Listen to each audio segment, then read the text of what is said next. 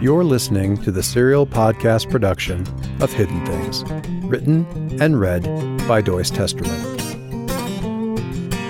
This is episode 25, brought to you by Kickstarter backer Evil Hat Productions.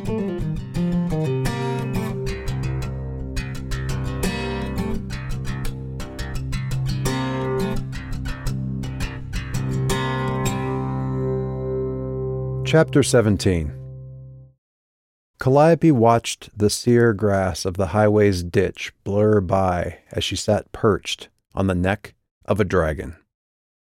It didn't seem normal, not by any stretch of the imagination, but it wasn't impossible. Not anymore.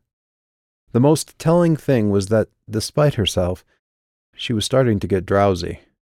They had been flying, gliding almost, for several hours, jarred only occasionally when Maka reached down to the road with one trailing claw to adjust the path of their flight, laying another mark along the pavement.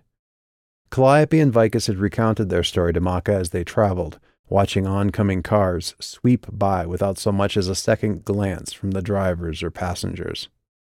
It's partly magic, Vicus had explained after the fifth or sixth pickup truck had gone by enhancing shadows, implying a little more to the shape than what's actually there, obscuring the wing shadow as cloud cover or an overpass. He gestured at the highway.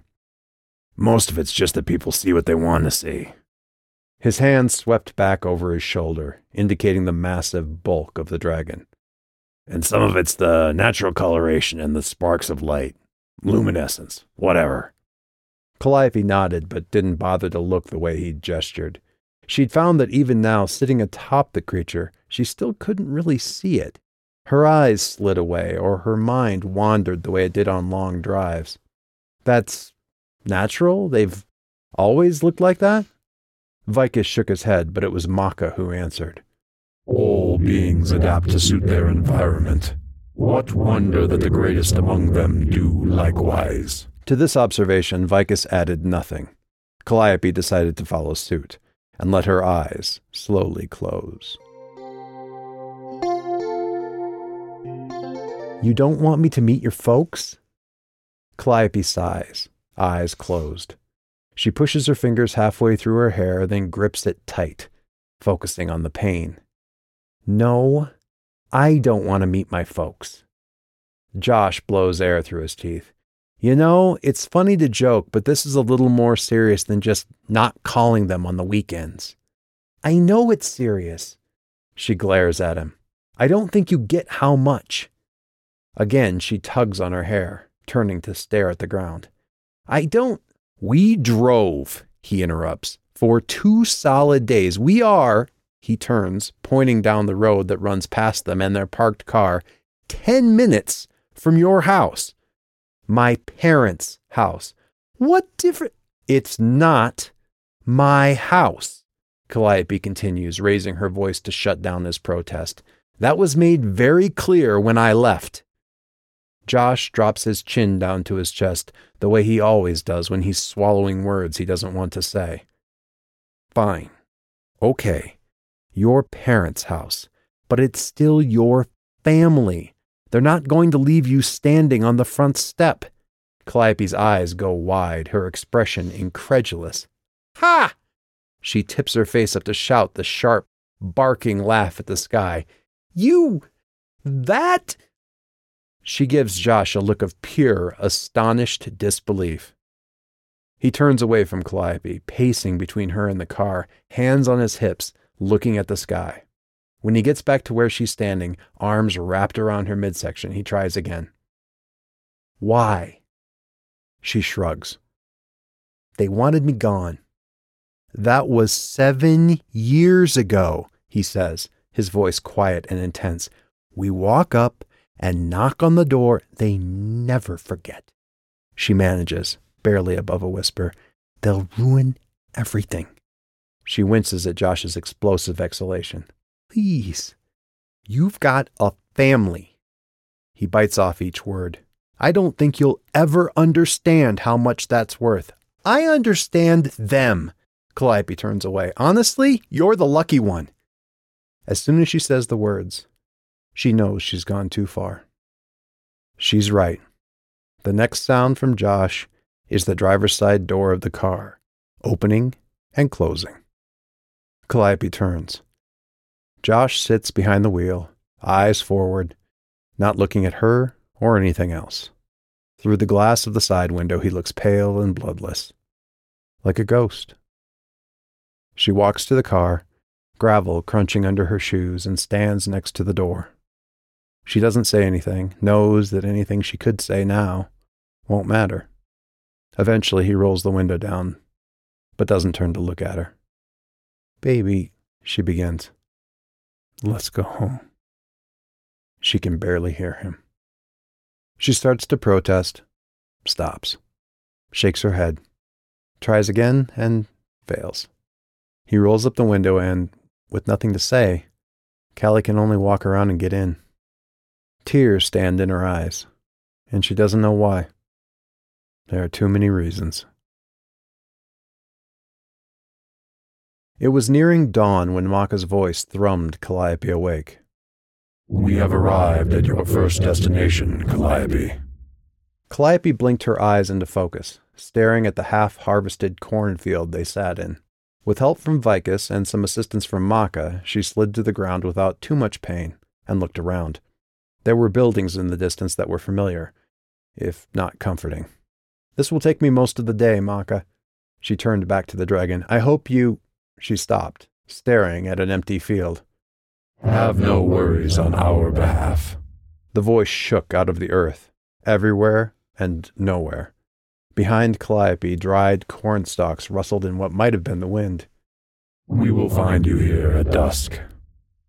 Look out for the hidden things, she murmured to herself and turned to Vicus, who stood with his hands in his pockets, poking one great oversized shoe at a severed stalk of corn.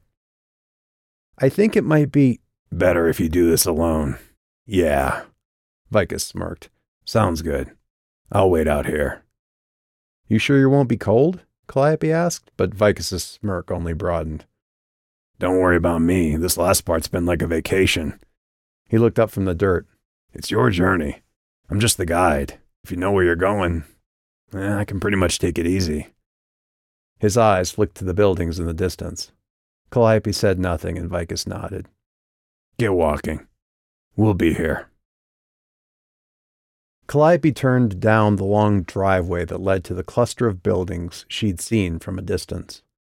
Surrounded on three sides by thick ranks of trees planted in the late 30s, the farm was clearly visible only after she walked into the yard. Nothing had changed. She didn't recognize the car in front of the garage, and the barn and the machine shed both needed paint, but that was it. Calliope had walked down the drive a thousand times.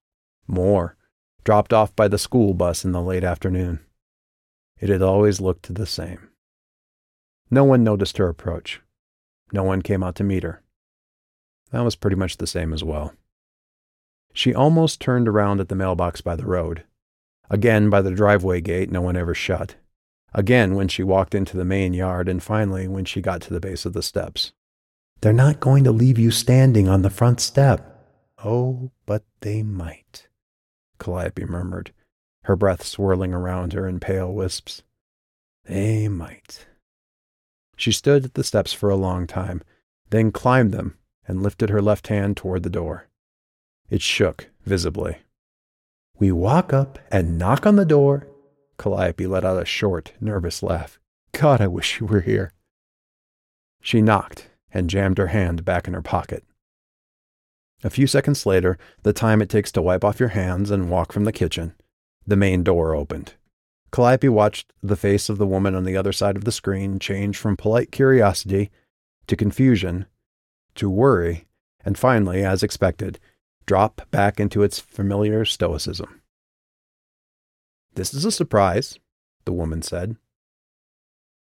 Hi, Calliope said, hoping the wind muffled the shake in her voice. Mind if I come in? It was probably only a second before her mother answered, but it seemed to Calliope that the question hung in the air between them for hours. Dangerous, giving off a kind of poisonous heat. Good grief, like you need to ask. Phyllis Jenkins pushed open the screen door, still holding the rag she'd been using to wipe off her hands. Calliope stepped past her into the house, their unfamiliar proximity awkward for only a second, and Phyllis glanced at the snow packed drive. How'd you get here? Calliope turned, unzipping her coat halfway as her eyes scanned the pictures on the walls. I had a friend drop me off. They'll be back this afternoon, if that's all right. She motioned to the walls where each portrait had been updated over the years except for Calliope's sophomore headshot. Everyone's aged except for me, I guess. Her mother glanced up at the walls. Sort of Dorian Gray in reverse. God, do I look that bad? Calliope forced a smile. Her mother made a dismissive grimace. Oh, I didn't mean it like that. Calliope chose not to reply and nodded toward one picture. Dad's lost some weight. That's because of the cancer, actually, said a voice from the archway leading into the hall beyond. Hello, Cal. Calliope turned, startled, to the speaker. Her sister, wearing a faded apron that Calliope recognized, leaned against the doorframe, unsmiling. Cancer? She shook her head. Sorry. Hello. She turned back to her mother. Cancer? Phyllis shook her head. Just some melanoma. Your dad never covered himself up on the tractor like he should have. She motioned toward the kitchen. Let's go sit down. Calliope glanced at the couch and several armchairs in the room they were already standing in, but said nothing and followed her sister out of the room. Your hair looks like you've been standing in front of a leaf blower. Her mother set a cup of tea in front of Calliope at the kitchen table. The. Calliope took a drink, not using her right arm, but trying not to favor it. The ride I got was windy. Phyllis raised her eyebrows. In this weather? Didn't you freeze to death? Calliope tipped her head. I guess not, Mom, since I'm sitting here. Probably a motorcycle. That sounds crazy enough, said her sister, sitting across from Calliope and looking at her over the top of her own cup. There was no playfulness in her expression. Calliope matched the look. Sure, Sandy, it was a motorcycle. She tilted her head. Aren't you working anymore? I thought you'd be in town in the middle of the day. It's Saturday, Cal. Did you lose track of time? Sandy's jaw was tight. A motorcycle. Her mother's expression was a mix of disbelief and embarrassment. It had a heater, Mom. It was fine. Her mother frowned. One of those big. What do they say? Gold wings? Wings like a bomber, Calliope thought, furling in towards its body. Yeah, she hid a small smile behind her cup. Something like that. Sandy set her cup down. Did you steal it? Calliope stared at her sister, her lips parted in astonishment. Excuse me? Sandy. Their mother shook her head, her lips pressed together. Oh, please, Mom, you were thinking the same thing. Sandy made a sharp gesture toward Calliope. She shows up looking like she's been living in a ditch, smells like roadkill, and you said the sheriff was through here two days ago asking about her. I would. The sheriff? Calliope's pulse rose as her stomach dropped. Sandy turned back to Calliope. That's pretty good. You almost sounded surprised. I am. Calliope shook her head. What's going on? Sandy's eyes narrowed. That's what I'd like to. You've been on the warpath with me since I got here. I haven't done anything. You got that right. Sandy glared at her sister. Calliope sat back in her chair, her expression slack. Her older sister had seemed her first and best friend all through childhood, but the woman sitting across the table from her was, in light of those memories, worse than a stranger. You don't, she shook her head. You don't even know me. You'd rather listen to some ignorant hick cop than Jim Fletcher in some even hear anything I'm trying to stop, stop, stop, stop. Phyllis smacked the table with one hand, and both younger women subsided, each glaring at the other. Their mother reached out and put a hand over one of Sandy's. Sandra, we don't know anything that's going on, and this is your sister. She reached out her other hand. Calliope? Calliope, blood still pounding in her ears, jerked her hand free and instantly regretted it, not least because of the look of superiority in her sister's eyes when she did. Steel, the sort of strength that saw a person through year after year of living on the edge of profit, slid into Phyllis Jenkins' eyes. You will be civil in my house, young lady. Her hand snaked out and gripped Calliope by the shoulder. The pain pinned Calliope to her seat. The wound in her shoulder seemed to stretch, like strips of Velcro being pulled apart, and her muscles locked in shock. To her credit, Calliope didn't scream or cry out, and at first her mother didn't realize why there were tears in her daughter's eyes, only that she had gone rigid beneath her hand. When a bloody flower began to stain the shoulder of Calliope's sweater, she let go with a gasp, staring first at the widening blotch, then at her own stained thumb. What? she said in a whisper. Just a bullet hole, Mom, Calliope said through clenched teeth. It's nothing. Ask Sandy. Perfect. Sandy stood up and yanked her coat from a hook by the back door. You, you stay away from me. For the third time in 15 minutes, Calliope was left slack jawed in the face of her siblings' rejection. Because getting shot is my fault. Sandy dropped both of her hands to the table and leaned over it. I have kids, little sister, she said, her own eyes bright with unshed tears. Tell people stop shooting at you, stay away from them and me. She pushed away from the table and turned. Bye, Mom. I'm. I'll call you. The two women exchanged a look, and Sandy left, closing the outside door behind her as she went. A few moments later, Calliope heard the car out front start up and pull out. After that, the kitchen was silent. Calliope sat, mute and still, left hand gripping her right biceps, as if she could cut off the flow of pain to the rest of her body. Finally, her mother said, Are you running from the police? No, Calliope said. Her mother didn't respond. I've got a phone number of a detective in the city. You can call him and ask. Her mother shook her head, still not looking at her. How did you get hurt? Calliope simplified things as much as possible. A bad guy shot me. On purpose. Bad guys do that, Calliope snapped, goaded by the pain in her shoulder and the shock of her sister's words. She glanced at her mother, then away, uncomfortably guilty at her own reaction. Some people don't like me much, Mom, she continued, her tone subdued. It's a mystery. A faint, sad smile ghosted across her mother's face. Why are you here? She caught the look on Calliope's face and shook her head, closing her eyes as though to retract the words. I mean, she looked at Calliope, then got up and moved to a cupboard drawer. It's been a long time and an awfully long drive for some coffee. I'm working, Calliope said. Kind of. She sighed, trying to figure out where to begin. I started this job a while back. Two years ago from September. Calliope blinked. Good memory. She frowned. Wait, how do you know that? Your sister read us the last letter you sent her. My last? Calliope's brow furrowed as she pieced things together. That letter came back returned to sender. The last two did, actually. Well, she read it to me, her mother replied. She pulled the bundle from a drawer and walked to the sink, wetting down a fresh dish towel. I don't know how you'd get them back if she opened them.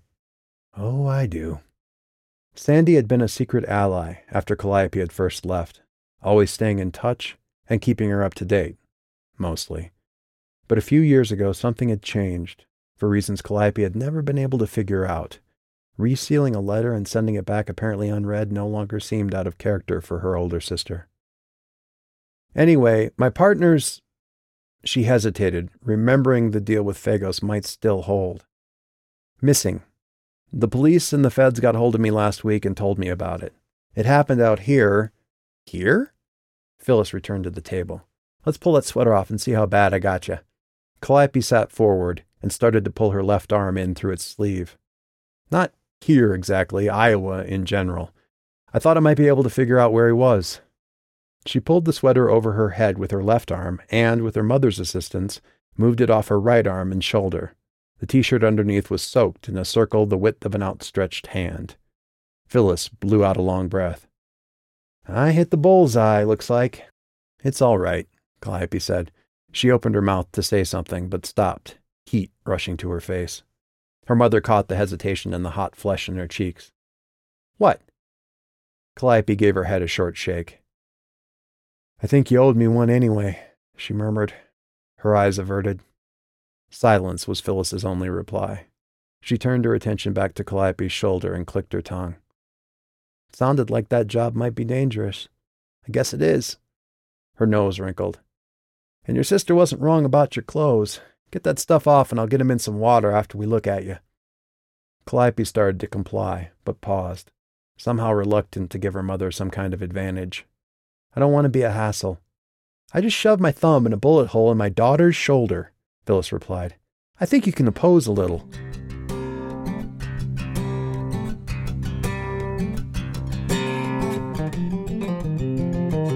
Thanks for listening to this episode of the Hidden Things audiobook podcast. This DRM free production was made possible by the Hidden Things audiobook Kickstarter backers and is released under a Creative Commons Attribution, Non Commercial, No Derivative Works 3.0 license. As always, watch out for the hidden things.